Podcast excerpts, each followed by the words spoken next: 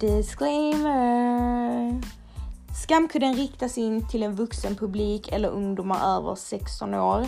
Skamkudden kan innehålla grovt språk, svordomar, kontroversiella åsikter, känsliga ämnen, men ack så mycket humor. Man lyssnar på eget ansvar. I hope you enjoy it.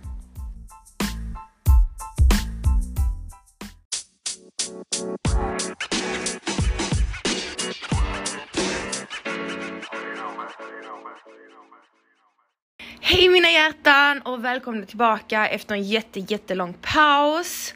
Välkomna tillbaka. Hoppas allt är bra med er, allt är bra med mig.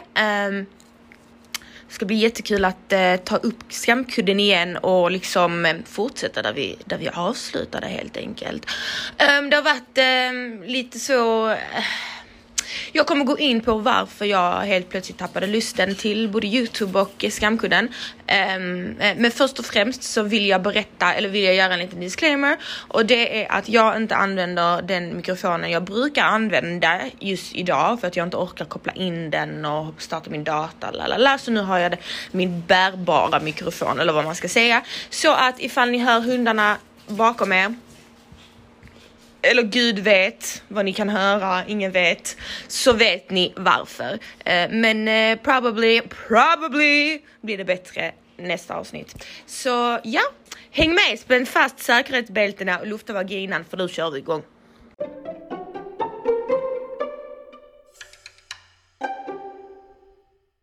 Det är många av er som har skrivit in medans eh, podden har tagit en paus och det är jag jättetacksam över. Så att jag kommer ta dessa frågorna, eh, i alla fall ni som har skrivit på telonym, för allt är sparat. Så skulle ni ha skrivit in innan någon annanstans och jag inte eh, besvarar era frågor, så skriv gärna in igen. Eh, och jag har sagt det innan, jag säger det igen. Skulle du ha en fråga som inte har blivit uppläst på podden, så bara skriv igen för att jag läser upp exakt alla frågor och alla, eh, vad heter det, in, inskickningar så att säga. Um, så ja, vi börjar och jag kommer antagligen inte hinna. Vi har massor att prata om. Vi har jättemycket att prata om. Vi har mycket att ta upp. Vi har många frågor att besvara. Min telonym är bombad. Jag kommer inte hinna ta alla telonyms på detta avsnittet just för att vi måste ju också spara lite och sen så får ni fortsätta som vanligt skriva in på telonym. Eh, skamkudden heter jag på telonym. Eh, du är 100% anonym och eh, där kan du skriva in. Du får jättegärna skriva in på min Instagram också, men där finns risk att det liksom försvinner i havet av meddelanden. Som ni hör så är det lite skall i bakgrunden så då kan jag lika bra börja med att prata med vårt nya tillskott till familjen. Eh, vi har då fått en ny hund och han heter Prince och Eh, många av er har undrat liksom, eh, var köpte du honom? När köpte du honom? Hur kom ni fram till detta beslutet? Varför just han? Lalala hit och dit och sånt. Så jag tänkte att jag pratade, eh, eh, tänkte jag ska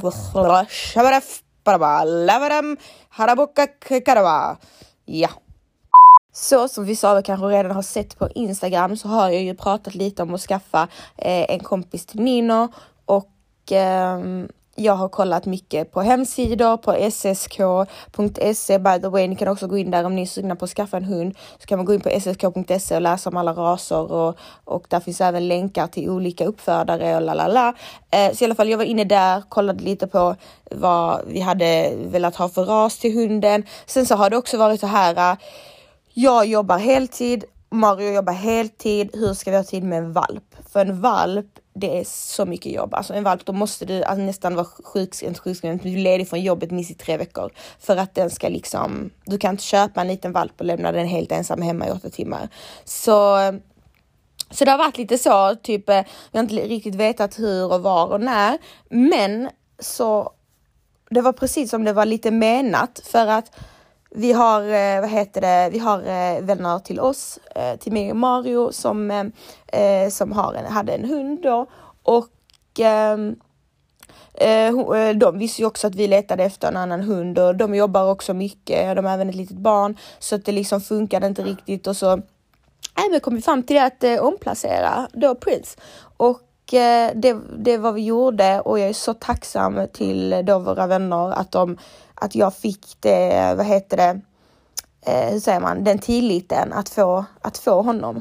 Eh, och jag fick honom. Så det var verkligen, eh, och i början så var det lite ja, alltså det var Nino, han är inte kastrerad så han höll på att jucka ihjäl. Han jucka ihjäl denna stackars hunden. Och vad heter det? Jag bara alltså hur ska detta gå? Hur fan ska detta gå? Så ehm, Nej, så eh, ja, det tog några dagar. Jag var lite förvirrad. Jag bara tänkte, måste jag nu typ springa till veterinären för att kastrera Nino? Kommer det hjälpa? Ska vi lämna tillbaka honom? Eh, för jag tycker också det är synd att liksom hålla på med hundar fram och tillbaka. Och eh, samma sak med våra vänner. De ville heller inte liksom att att eh, hunden ska fara fram och tillbaka för den har ju varit hos dem sedan den var liten. Och så men eh, efter några dagar så blev det faktiskt bättre och bättre och bättre och nu är det helt underbart. De leker, de liksom visar kärlek till varandra, de kan vara hemma själva ihop. Eh, alltså Prince som han heter då, han är helt underbar. Alltså han är helt underbar. Han är så snäll, gosig. Han trivs så bra, eller det verkar så i alla fall. Han trivs jättebra. Han är alltid glad och lekfull och han sover alltid med oss i sängen och sitter i soffan kommer han i mitt knä och, och så här. Så det, det är verkligen, verkligen eh, jättekul och det känns precis som att det var menat. För det var verkligen ett, alltså ett eh, sammanträffande. Att just vi var vänner, alltså våra vänner hade den, hade Prince, alltså det var helt så, typ som det, det var menat liksom. Uh, så ja, men det går jättebra då med Prince. Det, det enda negativa, negativa är nu att eh, när någon börjar skälla så börjar båda och så horhus i hela lägenheten och det är typ så fort något hörs utanför dörren. Annars är de tysta, de är tysta, de är ute och sånt. De skäller inte på andra hundar. Men är det någon utanför dörren, då liksom ja, så jag är lite orolig där för grannarna och sånt. Men vi har bra grannar. Vi har aldrig, jag har aldrig fått klagomål, så vi hoppas det. Eh, han är ett år äldre än Nino. Han är då fyra och ehm, han är då 100% i pomeranian. Och en grej med honom är att han har, eh, inte patella, han har eh, eh, alopecia. Han har alopecia och för er som inte vet vad alopecia är så är det en eh, hudsjukdom eh, som gör att eh, han tappar päls och hans päls kommer och går lite eh, som den vill.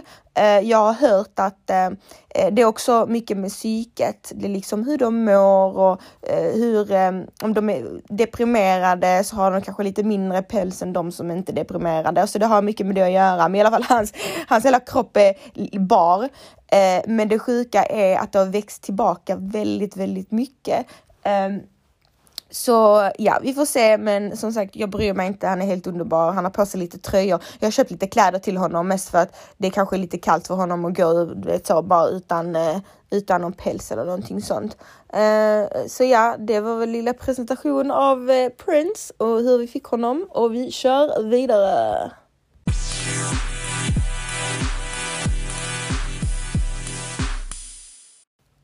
Och Eh, jag tänkte jag börjar lite med att berätta varför anledningen, alltså anledningen till att jag eh, inte varit så, jo jag kanske har varit aktiv på Instagram men jag har inte varit lika, lika aktiv. Jag har liksom inte hållit på med podden och inte Youtube heller och det finns faktiskt en förklaring eh, på, på det hela.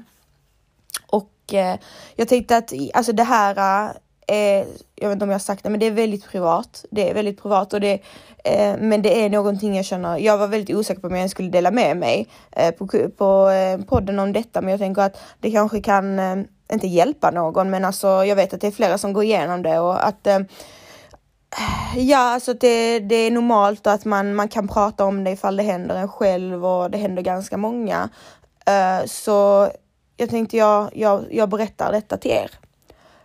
Um, och Eh, jag kommer att berätta från allra första början och det var då eh, det var på jobbet. Jag, eh, I december månad, nej inte december, november typ.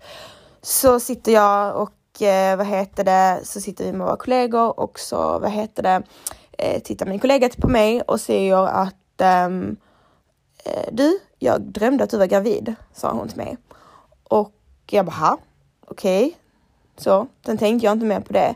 Um, och en vecka senare så kände jag att jag började må konstigt. Jag um, kände mig sjuk, typ. Jag har ont i mina ben, ont i kroppen, jag kände mig febrig.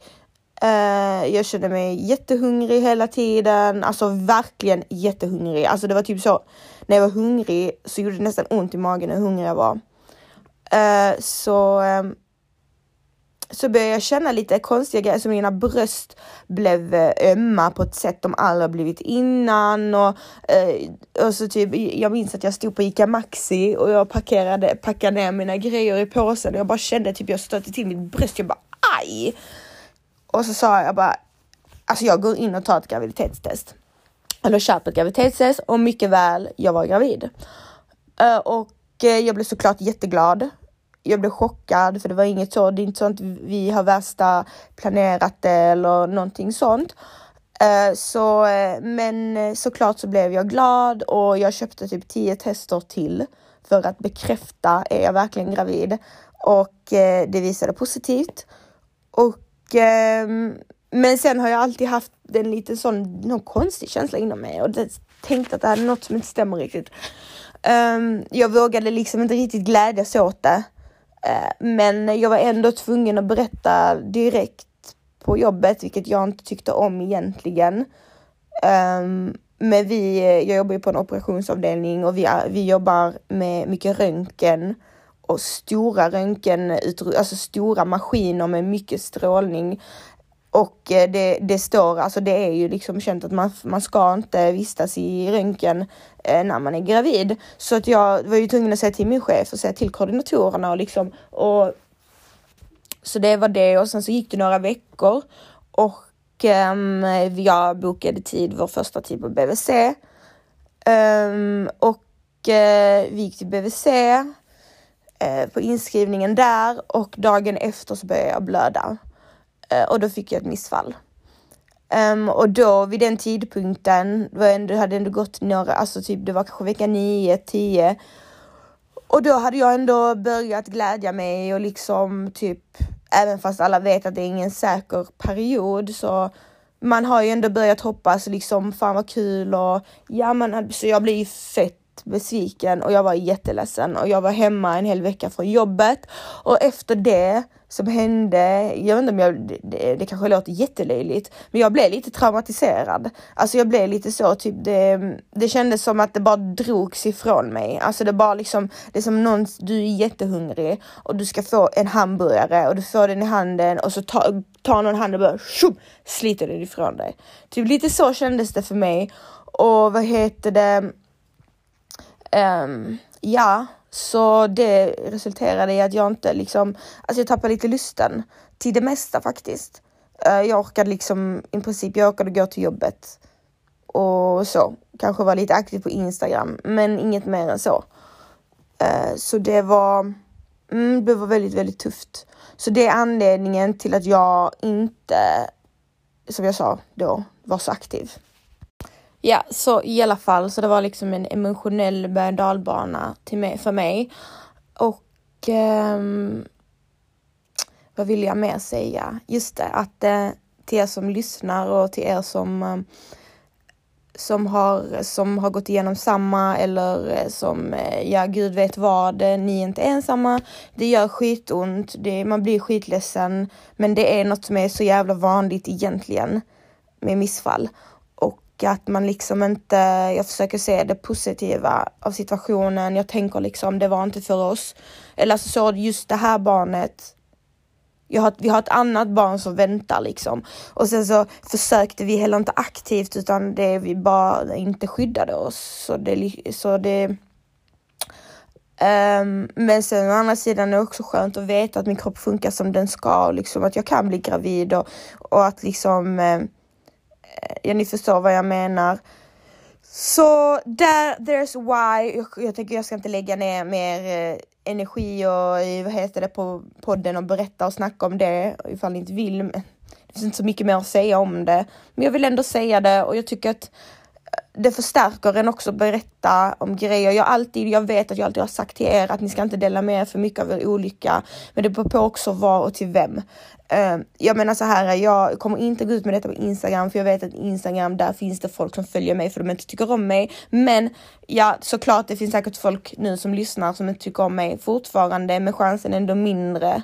Förstår ni vad jag menar? Om man tar sig tiden och klickar in sig på min podd och lyssnar hela vägen och lyssnat på mig. Alltså förstår ni vad jag menar? Typ ja, sen så å andra sidan så bryr jag mig inte heller. Jag, jag lever liksom, jag är väldigt, väldigt tacksam över det livet jag har och, och den partnern jag har och sånt. Så det är liksom, jag känner att sånt här kan man dela med sig av. Ingens liv är helt perfekt. Så, så ja. Men tjejer och killar, vi kör fucking vidare. Vi har lite grejer att snacka om.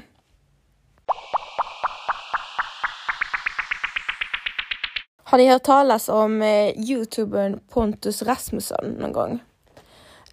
Um, om inte så är det en eh, youtuber, en svensk youtuber slash tiktokare som är liksom um, Alltså han, eh, han har väldigt barnslig content och typ åh, hälla slime i skorna och liksom sånt. Och han är typ en kille på 22 år gammal som typ sminkar sig orange i ansiktet. Alltså, alltså, tycker jag. Jag tror han har smink på sig. Han är liksom väldigt, han är lite så cringy, sån typisk TikTokare eller vad man ska säga. Men han har i alla fall, ja vad har han, 100 000 följare kanske. Och, eh, men eh, hans största publik är då barn, yngre i alla fall än 14 år just för hans content. Och han eh, körde mycket livesändningar. Alltså det har varit nu väldigt, väldigt, väldigt mycket drama kring denna youtubern.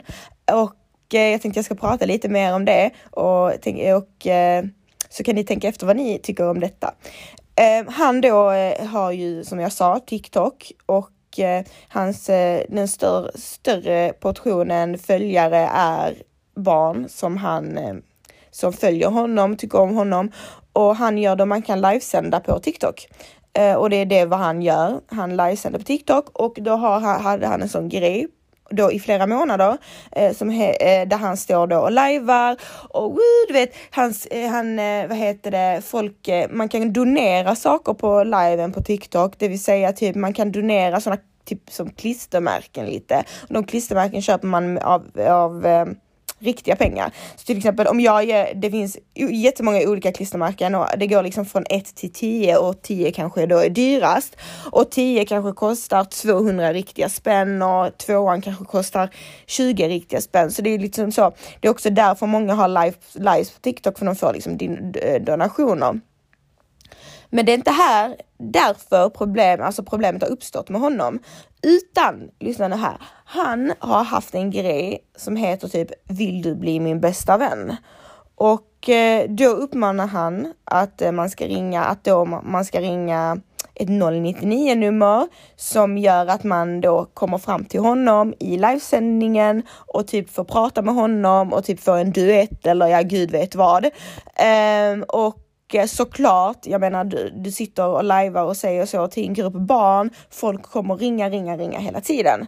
Eh, och han höll på så tjänade pengar på det sättet i flera månader eh, tills en mamma gick ut med det på internet och hon bara, jag har fått en räkning på 10 000 kronor hem. Um, han har inte varit tydlig alls i sina lives om att samtalen har kostat. Han har sagt det typ en gång per timme, men samtidigt uppmanat hela tiden barn att ringa, ringa, ringa eller barn och barn. Han tror ju att han har en helt vanlig publik eller han vet innerst inne att det är barn som följer honom. Annars hade han inte varit på TikTok och liveat, punkt slut. Men eh, han, eh, han i alla fall eh, eh, så när denna mamman då gjorde detta inlägget så hörde sig jättemånga föräldrar av sig då till denna kvinnan och bara oh shit, vi har också fått hem massa räkningar, la la la. Och alla barnen har sagt samma sak. Alla barnen har sagt vi visste inte att det kostade. Eh, och eh, de har även då ringt till eh, Pontus då som han heter, hans företag och velat ha pengarna tillbaka. Och liksom och nu har det varit en sån här väldigt, väldigt stor het diskussion. Eh, för att grejen med hela det här problemet är, nu är det som jag sa många, många familjer som har fått hem telefonräkningar på flera tusentals kronor för att Pontus Rasmusson går ut på TikTok, ber barn eller ber sina tittare att ringa in för att bli hans bästa vän och för att prata med honom. Han säger liksom jättemanipulativa saker, typ som att du, vill du bli min bästa vän för livet? Vill du, just du vara min vän? Ring då detta numret så kommer du fram. Och problemet är att man kommer nästan aldrig fram på dessa nummer, ni vet själva. Um, och när man ringer då detta numret så säger han tyvärr kommer du inte fram denna gången, ring igen. Så han säger då hela tiden ring igen. Och vad gör då en 10-11-åring som inte fattar bättre? De ringer igen. Och då, som jag sa då, då har det resulterat i att barn har ringt upp mot tusen gånger. Uh, och ni kan tänka då tusen gånger, 10 kronor per samtal, inte så billigt. Så eh, i alla fall, och nu har det varit kaos på Youtube. Väldigt, väldigt stor kaos. Stora Youtubers har blandat in sig och liksom har börjat eh, täcka den här storyn och börjat berätta och eh, eh det är då anhöriga som har, för att han, han, hela hans, hans företag då som det numret är kopplat till heter Studio Universe. Och Studio Universe ägs av honom själv. Så när man ringer då dit till det numret så är det ändå en äl, nu i citationstecken, kundservice som pratar, eh, som då pratar eller svarar i telefonen och det är egentligen hans pappa. så, eh, och Eh, de har ju spelat in flera samtal där de ringer och, och borde få prata med Pontus mamma och pappa. Pontus är 21 år gammal så egentligen fattar jag inte varför föräldrarna lägger sig i, men anyway. Eh, och då har liksom föräldrarna börjat skrika och bara vi gör barnen en tjänst. Det finns, det finns folk som inte, det finns barn som inte har någon att prata med, lalala, sånt. Men alltså gumman, barnen kommer ju inte ens fram när de ringer på detta, eh, detta numret. Och eh, det här då, själva den här grejen är inte olaglig. Det är inte emot lagen att göra det han gör. Eh, men frågan är då, är det moraliskt? Är det, nog, är det rätt att sitta på live och sitta på ett forum när du, där du vet att stor del av eh, folket på detta forumet då som TikTok är minderåriga och Eh, då förstår man ju själv också att minderåringar har inte egna abonnemang. De har inte jobb, de betalar inte sina egna, egna räkningar. Hur många barn tror du går och frågar mamma och pappa? Okej, okay, det kanske finns och det är skitbra om det finns, men dessutom då frågar mamma och pappa om lov och är medvetna om att det kostar. För nu är det ju många, många, många som säger samma sak, att Pontus är inte tydlig med att det kostar. Han kanske säger det varannan timme och, och säga att det kostar en gång per timme, det är inte tillräckligt ofta. För att det är barn som hinner titta i tio minuter. Oh, jag vill ringa. Du, gumman, man hinner ringa jävligt många gånger på den timmen. Så det har varit, han har fått jättemycket skit. Han har fått riktig shitstorm den här killen och eh, han har ju grävt lite sin egna grav, för han säger bara sådana dumma saker. Han skyller ju på föräldrarna, föräldrarna ska ha koll hit och dit och sånt. Men lyssna här, alltså ja, klart föräldrarna ska ha koll, men om du inte helt 100% medvetet visste om att denna chansen finns, för det, det, du, du, det räcker med att du är en vuxen människa, att du förstår att chansen finns, att om du sitter på ett, på ett forum där det är barn, att det är klart som fan att det är barn då som kommer in. Alltså vem fan sitter och tittar på honom honom och är 25 år gammal. Well, inte jag i alla fall. Så, eh, så han visste ju, jag tror i alla fall inte på det att han liksom inte tänkte på det och lite sånt, utan han visste ju mycket väl vad han höll på med. Och, ehm, och nu också det roliga, eh, vad heter det, i först i början så sa ju han att han tänker absolut inte be om ursäkt. Han tänker inte be om ursäkt till någon för att det är föräldrarnas fel, lalala hit och dit och sånt. Men sen så märkte han att ju mer han försvarade sig själv, ju mer skit fick han äta. Och eh, så han går ut då och ni måste titta på detta. Alltså sök Pontus Rasmusson. Nej, sök först Rask och sen så hitta första avsnittet han har gjort om Pontus Rasmusson där han går igenom allting och sen måste ni titta på Pontus Rasmusson eh, hans eh, ursäktsvideo. Alltså det är något av det roligaste. Han har satt ett glas vatten framför sig. Han sitter på ett bord. Han sitter och tittar in i kameran. Han suckar. Han har på sån sorglig piano, pianomusik i bakgrunden. Alltså det är så stageat. Alltså det är så jävla sjukt. Och där sitter han och han ber om ursäkt. Eh, att han liksom, eh, han ber om ursäkt till alla barnen som känner sig lurade och liksom hit och dit och sånt. Och sen i slutet då så helt plötsligt så pratade säger han så här. Ja, och jag hade en vän för några år sedan som, som eh, dog utav cancer och för att visa hur bra människa jag är så kommer jag donera pengar till Barncancerfonden.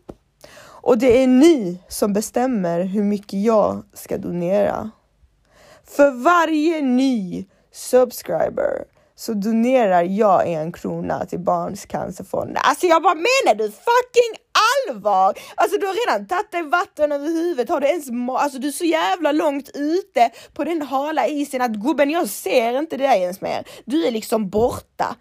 Och så istället för att bara liksom gör, gör en vanlig ursäktsvideo så gör han en video där han säger, han blandar in sin döda kompis och, och med en ledsen blick och säger att han kommer donera en krona för varje ny subscriber och att det är de själva då som bestämmer hur mycket han ska donera. Ja ah, men för helvete, alltså fattar ni? Alltså vilken jävla idiot! Ah, nej, orkar inte. Kunde han inte liksom väntat några månader eller om du, om du, om du bryr dig så jävla mycket om Barncancerfonden och du vill donera, gör det gratis då. Gör det, måste du få subscribers för du ska donera, då är det ju inte från hjärtat, eller hur? Om du måste ha följare för varje krona du ger till Barncancerfonden, då ger ju du bara de kronorna för att du ska få tillbaka lite följare du har förlorat under den här skandalen. Nej, jag bara tänkte det här är alltså det här it's a mess, it's a hot mess. Gå in och titta på det. Det är faktiskt värt att titta på. Jag tyckte det var lite intressant faktiskt, för det är, det är en intressant diskussion just, just med att detta, det är inte olagligt det han gör, men är det moraliskt rätt det han gör? Eh, och så där kommer ni även kunna lyssna på samtalen med, mellan en mamma och hans föräldrar och lite sådana saker. Eh, så ja, mm, det är ganska kul. Så ja, vi fortsätter dagen. Vi går vidare till nästa grej. Um, Post Malone, ni vet alla vem Post Malone är. Uh, han är ju en, en väldigt, väldigt, väldigt känd artist och uh, han är inte bara känd, han är väldigt omtyckt också. Han är väldigt folkkär och, och folk, människor tycker om honom för han är väldigt genuin och, och väldigt down to earth som person. Uh, och han håller på, är på turné just nu och turnerar runt i världen. Och hans senaste konsert var, jag vet inte om det var Kanada eller Australien. Någonting sånt. Och på scenen så, alltså han beter sig precis som att han är påverkad av någonting, men han, han är inte riktigt, alltså det är ingen alkohol i alla fall. Eh, så han gör konstiga saker som att han tar sönder sin gitarr på, i scenen. Han eh, krälar på golvet. Han gör konstiga rörelser med händerna och armarna. Eh, han rullar typ lite på ögonen.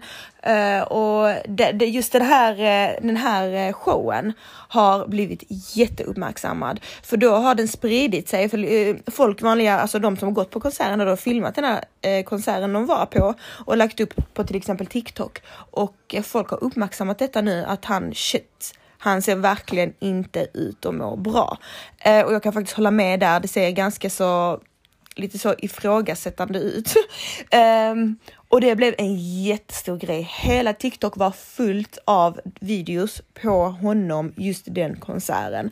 Uh, och uh, som jag sa innan, han är ju jättefolkkär så folk blir jätteoroliga. Uh, har ni sett, ni vet Amy Winehouse? Uh, ni kan faktiskt uh, youtuba detta, för det är ganska intressant att se hennes sista uppträdande innan hon dog. Um, innan hon fick sin överdos och dog så uh, hade hon um, ett uppträdande och det är väldigt, väldigt, väldigt sorgligt att se på detta uppträdandet just för att man ser på henne hur tom hon är och hur påverkad hon är av någonting. Och hon kan knappt sjunga. Och hon sluddrar och liksom staplar omkring där på scenen. Och är helt jävla och folk har nu dratt lite med en, en parallell där att shit, vi, vi påminns om Amy Winehouse sista konsert. Um, så alla hans fans gick upp i någon form av manifestation för att få hans uppmärksamhet och liksom la ut videos och hashtaggade honom. Are you okay? Please, eh, please uh, typ uh, seek help. Vi älskar dig. Vi är här för dig. Uh, och det var faktiskt ganska så intressant och ganska imponerande att se liksom hur, hur hela internetet bara liksom går ihop för att inom situationstecken rädda den här killen. Uh, just för att vi har ju sett det ganska många gånger nu att det är dessa unga uh, artisterna som uh, dör av överdoser ganska tidigt i åldern och att just här kan man se att detta är någonting som håller på att hända. I alla fall, så det höll på typ i två dygn. Ni kan säkert youtuba det. Um, sök Post Malone, Post Malone drunk eller någonting sånt. Skriv, jag vet inte, eller om ni, ni kanske redan har sett det. Eh, men i alla fall, det, finns, det fick faktiskt eh, Post Malones uppmärksamhet. Det gjorde det och eh, han svarade på tal på en annan konsert där han sa att han, han uppskattar jättemycket att folk verkligen har brytt sig så mycket, att det blev en så pass stor grej. och att, men att han mår bra och att han typ he's fine. Eh, men eh, jag vet inte hur mycket sanning det är i det. Vi får hoppas att eh, vi får hoppas att det stämmer. Han har ju en viss speciell stil när han uppträder och väldigt så typ dramatisk och han är, han är speciell. Så det kan också vara, han erkänner ju själv att han dricker ju han har ju både cigg och en dricka i handen hela konserten. Det gör han och det har han gjort på alla sina konserter och dricker ju lite småfull. Men så var det också som jag sa någonting med den här konserten som gjorde att folk bara liksom, alltså han verkligen typ krälade på golvet. Han typ tog upp mikrofonen med båda händerna och typ smekte den och ah, men det var så himla konstigt. Jag tänkte shit vad fan håller han på med? Uh, men ja, så vi hoppas att uh, Post Malone då snackar allvar och att vi inte förlorar ännu en bra artist för att jag tycker faktiskt verkligen om honom och jag tycker att han um, han är en av dem, att han är, han är så jävla rik just nu, han är så jävla framgångsrik. Men alltså kolla på intervjuer om honom, kolla på, med honom, kolla på hur, när han eh, interact med sina fans, när han blir stannad på gatan av fans. Alltså han är så jävla snäll och trevlig den killen och tror ingenting om sig själv. Eh, så ja, vi får hoppas att, eh, att Posty mår bra.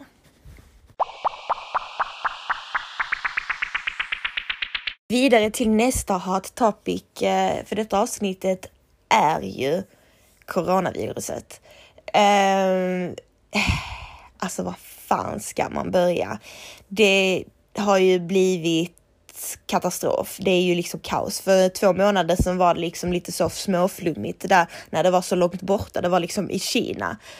Men så, och det, det var mycket sån nej men vi ska inte oroa oss här i Sverige och det kommer inte komma till Sverige. Och, eh, ni vet, det var mycket det snacket, ja det är överdrivet, ja det, det influensa är värre, det är fler som har dött i influensa. Det var mycket sånt snack och så bara kommer det närmare och närmare och närmare och allt fler och fler och fler har blivit jättesjuka. Och eh, jag undrar, var ska detta sluta? Nu i Italien har skolor stängt, museum stängt, biosalonger stängt, alla sorters evenemang, alla sorters du får inte ens, det är förbjudet att ens gå ut på gatan i Wuhan i Kina. Eh, på gatan är det inte lagligt att vistas ute.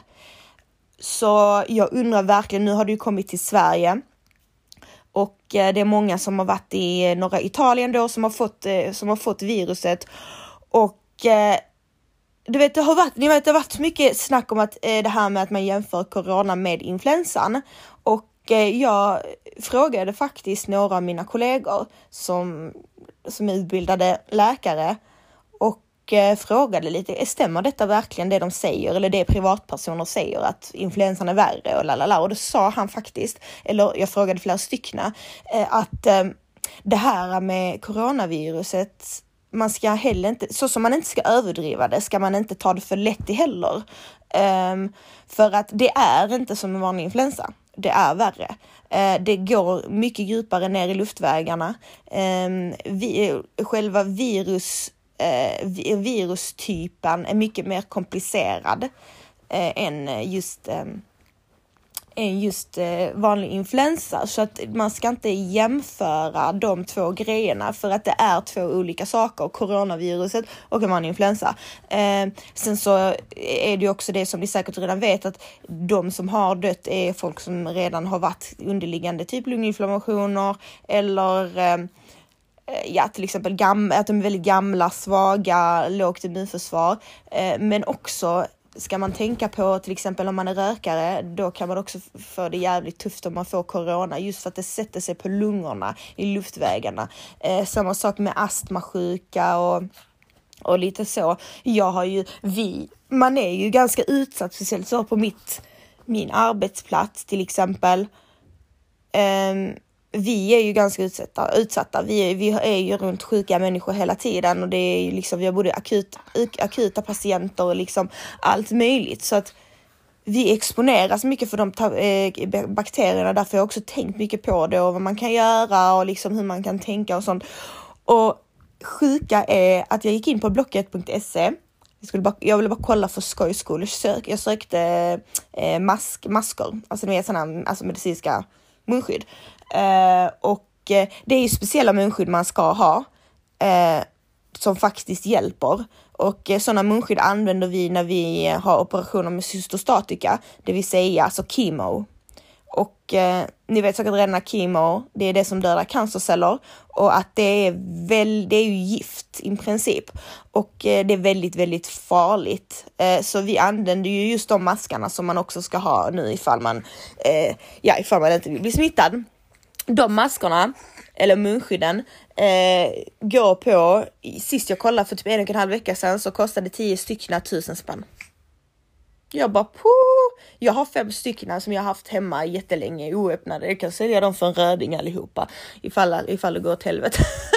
Men eh, ja, alltså folk verkligen benefitar, benefitar, gud vad folk verkligen benefitar på detta med alltså coronaviruset. Jag menar, snälla finns det någonting folk inte tar, eh, folk inte utnyttjar i den här, den här, den här staden och kommunen? Eh, så nej, så vi får hoppas att det börjar lägga sig snart och att liksom eh, fler, de som har hunnit sjukna in för länge sedan har blivit friska så att liksom antalet sjuka inte ökar och Typ att man måste börja vara i karantän och jag är, mest, jag är inte orolig för mig själv. Men jag är orolig för min mormor till exempel för att vi är ju väldigt nära. Eh, jag träffar min mormor väldigt ofta och vi är nära i familjen och jag vill inte, jag skiter i mig själv. Så jag vill bara inte att hon ska smittas. Hon är ju gammal, hon är 83 år gammal. och jag vet inte om hon hade klarat det. Så det är med där min oro finns. Eh, och det är just därför jag är så rädd att få det, för att jag inte vill smitta henne. Eh, men jag i förrgår så eh, gick vi ut, jag och min mormor och vi köpte faktiskt massa kattmat och massa, du vet, ni vet saker, alltså vi, min mamma bor jättenära henne och jag bor inte långt ifrån min mamma. Så ifall det skulle vara att hon måste vara instängd så, vilket hon redan har, hon har redan typ isolerat sig, min mormor enligt våra restriktioner. För att jag sa att hon fattar ju också det att blir hon sjuk så är det inte alls bra så att vi har liksom handlat hem allt hon behöver och eh, ja, är det någonting hon behöver så kommer vi eh, lämna det till henne så. Eh, åtminstone en månad, två framåt tills stormen är över, vilket jag hoppas att den kommer vara. Ingen säger, som säger att den kommer vara det, men mm, let's hope. Så ja, Eh, vi hade, det var ju något misstänkt fall, eller det var ju något fall på sjukhuset där jag jobbar, men sen så hörde jag inte så mycket mer om det. Eh, jag har till exempel kollegor, eh, eller en kollega vars son var i norra Italien, alltså tonåring, hon bor, bor med honom, som kommer hem med halsfluss.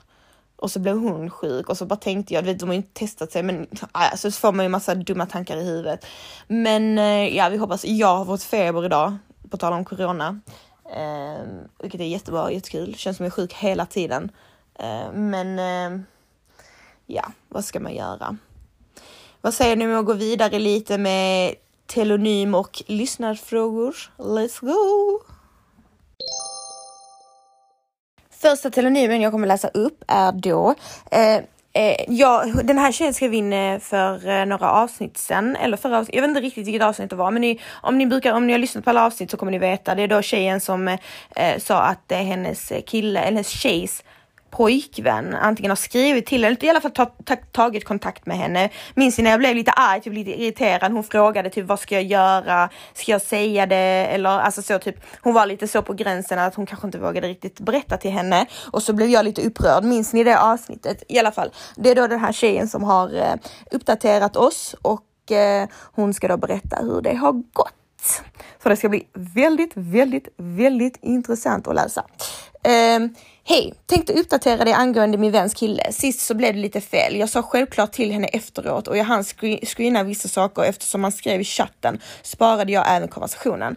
Jag har berättat det till henne och som tur var så lämnade hon det äcklet och han har tydligen varit otrogen flera gånger. Fy fan. Tack gumman för tipset. Sorry att det blev så arg sist. Det var inte meningen och till alla tjejer där ute. Acceptera aldrig att en kille är otrogen och få det aldrig att se ut som du som det är okej okay att örfila han och kasta han och pitch in och så långt bort som möjligt. Det är ingen grabb att ha.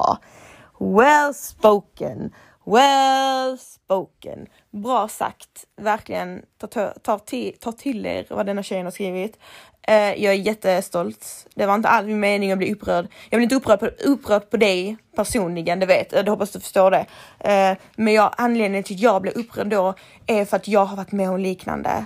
Inte liknande, men jag har känt det där, den smärtan av att när någon inte har berättat någonting till mig. Um, så det var bara därför. Men uh, jag är jättestolt över det att du, du tog din väns parti. Du sa till henne, du visade allting, du gjorde din del av kakan liksom. Så nu har du ingenting du behöver liksom dölja eller någonting utan du berättade till henne och good for her att hon lämna, lämnade honom. Eh, för det finns inget att hämta bland sådana killar, de kommer inte förändra sig. Så tack så jättemycket för uppdateringen. Som jag sa innan vill jag bara påminna om att eh, det här, dessa telonymer nu jag läser upp är från tre månader tillbaka för att jag vill hinna ikapp med telonymer och jag tar det i, i ordning. Um, så ifall ni har skrivit in och eh, ni inte alls är i samma situation som, som jag nu läser upp så ja, I'm sorry, förlåt. Men det kanske kan, eh, det kanske kan vara bra råd till någon annan eller någon annan kanske tycker det är skönt att man tar upp för att vi, så, vi tjejer och killar, nej men också vi tjejer har ju läskigt lika problem. Ofta, många gånger tror man att man är, man är ensam i vissa situationer och man är ensam i vissa förhållanden och beteenden och allt det där. Men också sen när man hör och, och liksom får reda på hur andra har det så är det nästan lite creepy hur lika situationer vi hamnar i. I alla fall, vi fortsätter. Jag är trött på en situation som uppstår hela tiden mellan mig och min pojkvän. Behöver hjälp. Han är hur bra som helst på alla sätt, men nu ska jag berätta om problemet. Jag känner mig väldigt ensam då min mamma har gått bort för några år sedan och min pappa och jag pratar inte alls. Vi har typ brutit vår kontakt med varandra. Min pojkvän vet om detta, att jag har en saknad av samhörighet. Han har, han har eller inte någon familj i Sverige för att han för att han är från ett annat land. Han har bara sin lillebror här i Sverige. Dock har min pojkvän en annan familj som han umgås med väldigt nära. Eh, väldigt nära här i Sverige som nästan är som hans andra familj. Här kommer första problemet. Ska försöka hålla mig kortfattat. Hans bästa kompis är med i familjen han umgås nära med. Han tog studenten i somras. Jag var med på hans utspring och välkommen att följa med min pojkvän och kolla på hans nära vän när han tog studenten på skolgården. Men sedan efter när alla skulle åka hem till honom var jag inte välkommen.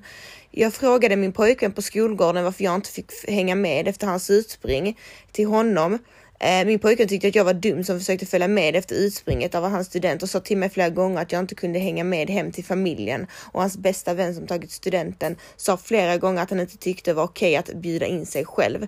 Men jag förstod inte. Jag ville bara ha en rolig stund och hänga med, med min Eh, med som min pojkväns flickvän. I mina ögon är det normalt att ett par gör sådana saker. Eh, jag, ska, jag, jag på något vänster lyckas ändå att hänga med hem till pojkvännens kompis och hans familj. När jag kommer hem till dem förstår jag ganska snabbt att de är extremmuslimer. Jag tyckte det var en jobbig upplevelse helt plötsligt. Tjejerna i familjen var i ett rum och killarna i ett annat rum. Efter vi åkt därifrån går det några, går det några dagar och familjen och min pojkväns bästa vän kallar han till ett möte där de berättar hur fel det var av honom att ta med mig. Jag kände mig så själv så otroligt utanför min killes umgängesområden och efter denna händelse har jag försökt förklara flera gånger att jag, att jag känner mig utanför för jag aldrig får hänga med honom till dem. Han gör allt han gör allt med dem och åker på middagar och förlovningsfester och så vidare och så vidare. Min pojkvän påstår att jag är dum i huvudet som vill gå någon annanstans när jag inte är inbjuden. Eh, varje gång han är där tar han snaps på alla barn och skickar till mig och, och hans vän visar hur roligt de har. Kokar och känner mig så otroligt utfrysen. Varje gång han åker dit blir jag nästan ledsen. Hur ska, hur ska jag sluta ta illa upp? Har sagt detta till min pojkvän, men han blir bara arg på mig och säger att jag ska skita i. Min pojkvän säger att jag ska bara acceptera. Jag och min pojkvän har varit, varit sambos i snart två år och är sambos och han vet allt om mig och tvärtom. Men ändå gör han så här mot mig när han vet att jag tar illa upp, vet inte hur jag ska acceptera situationen. Uh, ska vi säga, jag ska bara kolla så det var allt hon skrev. Uh, ska vi se. Ja, alltså. Jag ska vara helt ärlig nu. Min spontana tanke är så här att typ, du säger att han är från ett annat land. Um, och jag vet inte om det är samma, för jag vet till exempel antingen är detta en kulturell grej eller så är det en personlig grej hos honom. Jag kan säga så här, det är inte normalt och inte vilja, i mina ögon, och inte vilja liksom bjuda in sin flickvän med i umgänge. Om man umgås med ett umgänge så pass mycket och är med dem så pass mycket och liksom att det nästan är lite familjärt, då är det väldigt, väldigt konstigt att man inte inkluderar sin sambo i det. Och sen så förresten, jag beklagar din förlust verkligen. Alltså, fy fan vad hemskt. Um, och det jag vill säga är att det gör det ännu mer konstigt att han inte då tänker liksom okej, okay, det här är min sambo. Hon har det redan tufft som, som, redan som det är. Hon har förlorat sin mamma. Typ, du vet, hans prioriteringar är inte riktigt så bra. För det hade varit en annan femma, vi säger nu, om det hade varit hans killkompisar, typ på det sättet, typ att det är någon gång de går ut och de vill vara själva. Men det så här, det stora hela, liksom när det är familjärt och att det är varje gång att du inte är välkommen. Det är det är, inte, det är inte fint från hans sida tycker jag. Och inte bara, inte bara det. Han ska ju, han ska såklart visa upp dig och vara stolt över vem du är och och även till exempel nu, jag förstår, vi alla har olika kulturer. Jag vet att det är vissa kulturer, eh, att, att det, det hör inte till det normala att eh, då frugan ska gå med och träffa vänner och umgås på det sättet när det bara till exempel är män. Um, men då tycker jag att han ska säga det till dig, att liksom att han ska förklara till dig att det är det som är anledningen, för då kan du ändå typ resonera och ta ett beslut. Okej, okay, men är det detta förhållandet jag vill vara i? Um, men istället för att bara säga liksom dumförklara dig så som många killar gör när de inte har svar på en fråga. Eh, då dumförklarar de tjejen. Alltså det är typisk killgrej att göra. Äh, du är psykopat, du hör i syne, du ser i syne, du drömmer, du hallucinerar, du är psyk. Det är jättetypiskt. Um, så jag tycker definitivt, jag tycker så här att dina, dina känslor är absolut inte överdrivna. Och även om han vill pumpa i dig att de är det, kan jag tänka mig. Men jag säger till dig nu, kvinna till kvinna, de är inte överdrivna. Jag hade också blivit väldigt ledsen över, ett sånt, för, över en sån liksom reaktion, eller ja, reaktion, behandling av honom. Han ska älska dig eh, och då ska det liksom han ska stolt visa upp dig och han ska också kunna prioritera lite. För jag menar, vadå, om inte du är välkommen till hans vänner slash familj där det kanske är andra fruar och systrar och sånt då undrar jag, anser han dig vara i lägre moral eller i lägre rang än vad kvinnorna som får vistas sig där är? Förstår du vad jag menar? Typ, för det, så hade jag tänkt, typ varför vad är det för fel på mig? Och nu säger jag inte att det, det och det ska du också veta att det är absolut inget fel på dig. Det är inget fel på dig. Och skulle han ha någonting han inte gillar med dig, antingen ska han ta det med dig eller så får ni göra slut. Uh, så alltså jag tycker så här. Uh, jag förstår att det är ont att inte bli medbjuden och jag tycker det är jättefult för det första av den familjen.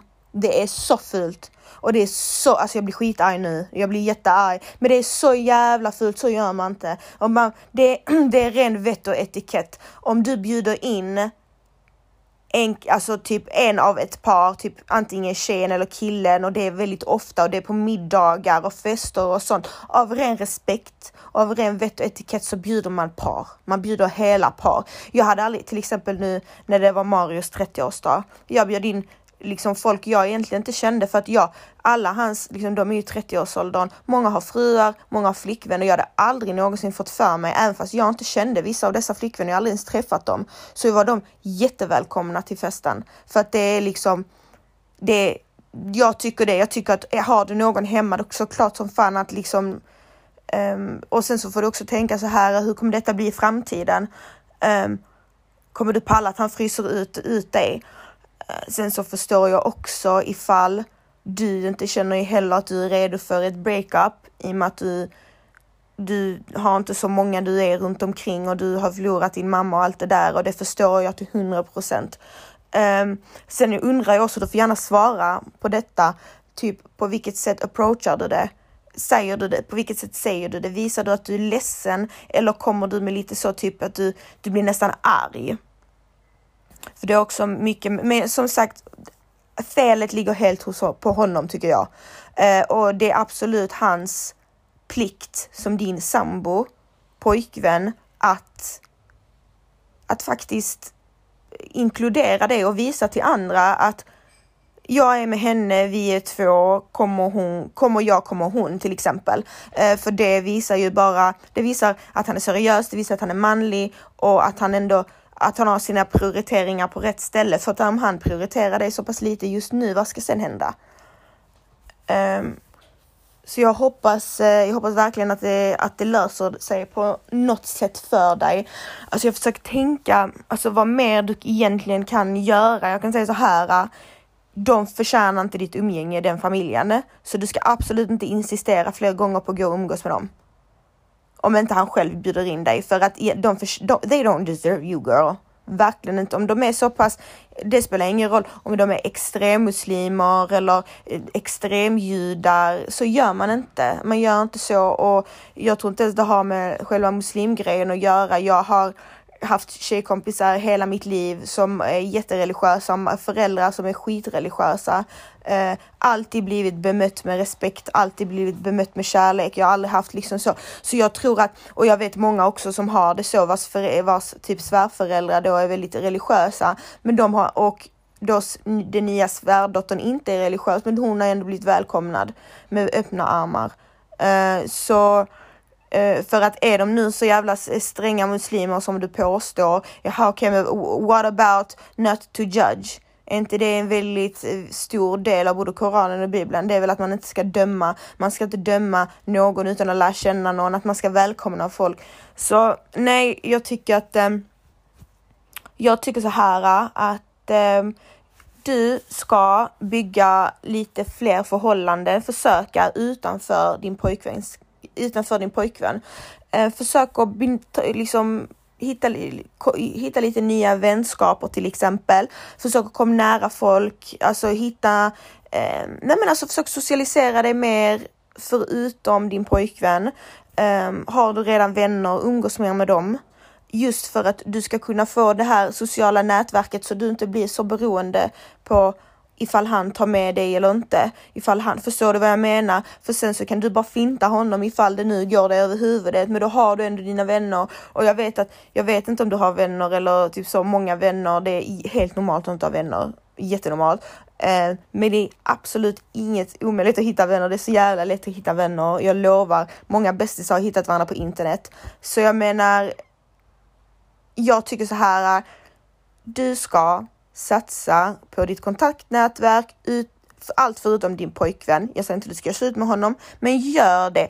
Skaffa egna vänner, skaffa egen liten familj. Alltså, och jag vet att det är lättare sagt än gjort, men jag tycker verkligen du ska försöka tänka på det att, att var inte liksom Försök du att fixa liksom din lilla umgängeskrets och, och Eh, för jag vet att man som flickvän till någon som inte ger så mycket tillbaka sitter hellre hemma och grubblar och väntar på att han kommer hem än att själv gå ut med tjejkompisar. Och det är där vi gör fel som tjejer. Och jag vet exakt hur det är. Uh, att man, man väntar och man väntar och man väntar fast man egentligen hade kunnat gå ut och göra något annat. Uh, så man måste utmana sig själv lite där och uh, gå ut. Ehm, och när det kommer till honom så tycker jag faktiskt att du ska ta dig en liten funderare. Um, är det så här jag vill ha det? För att vet du vad, jag ska säga så här, du är säkert jätterädd att bli, vara ensam. Du är säkert jätterädd för att känna dig ensam och bli helt ensam ifall ni gör slut. Men jag lovar dig på sånt här sätt, så som han gör när han fryser ut dig, du känner dig ännu mer ensam. Det är den värsta typen av ensamhet man kan känna. Det är när, det är när man är ensam med någon bredvid sig. Det är ännu mer det gör ännu mer ont. Så var inte rädd för det. För det du har nu är nästan värre.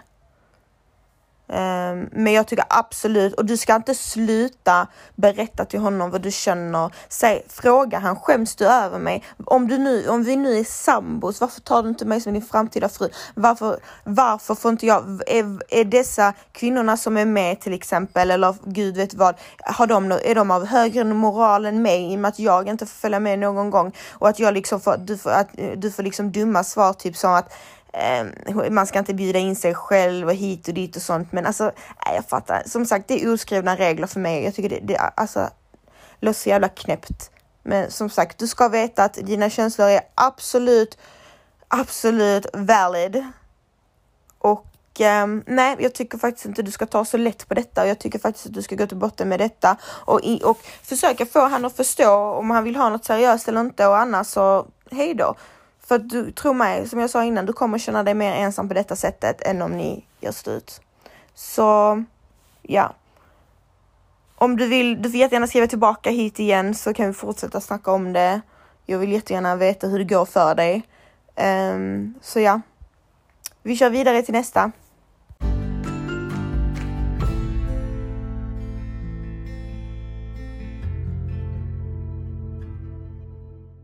Gud förlåt om jag låter lite hes emellanåt. Jag tror jag börjar bli sjuk. Eller jag, jag blev sjuk. Jag är typ sjuk.